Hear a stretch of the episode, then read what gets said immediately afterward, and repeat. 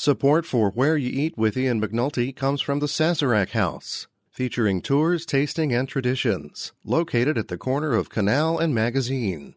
The Sazerac House is dedicated to celebrating New Orleans culture and everything that inspires it. More information at sazerachouse.com. This one goes out to all the hungry New Orleans expats out there, and especially the ones back in town for the holidays. You know who you are. Yes, they've left home to chase their dreams or build their careers or maybe just explore, but their past is the key to certain New Orleans food cravings, and when they're home, they chase that past with a purpose. Just look around the city during the holidays. You'll spot them. They don't have guidebooks, but they might have cameras, and they definitely have a zeal about them as they reconvene over their tables and plates.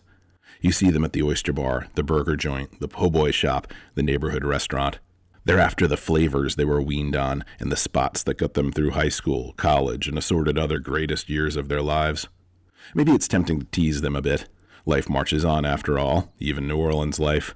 That seafood platter you had back in 1993 is no longer the pinnacle of local cuisine.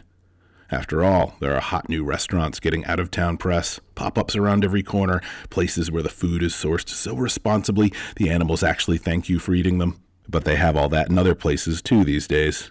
When New Orleans calls them home, these prodigal daughters and sons want what they can only get here.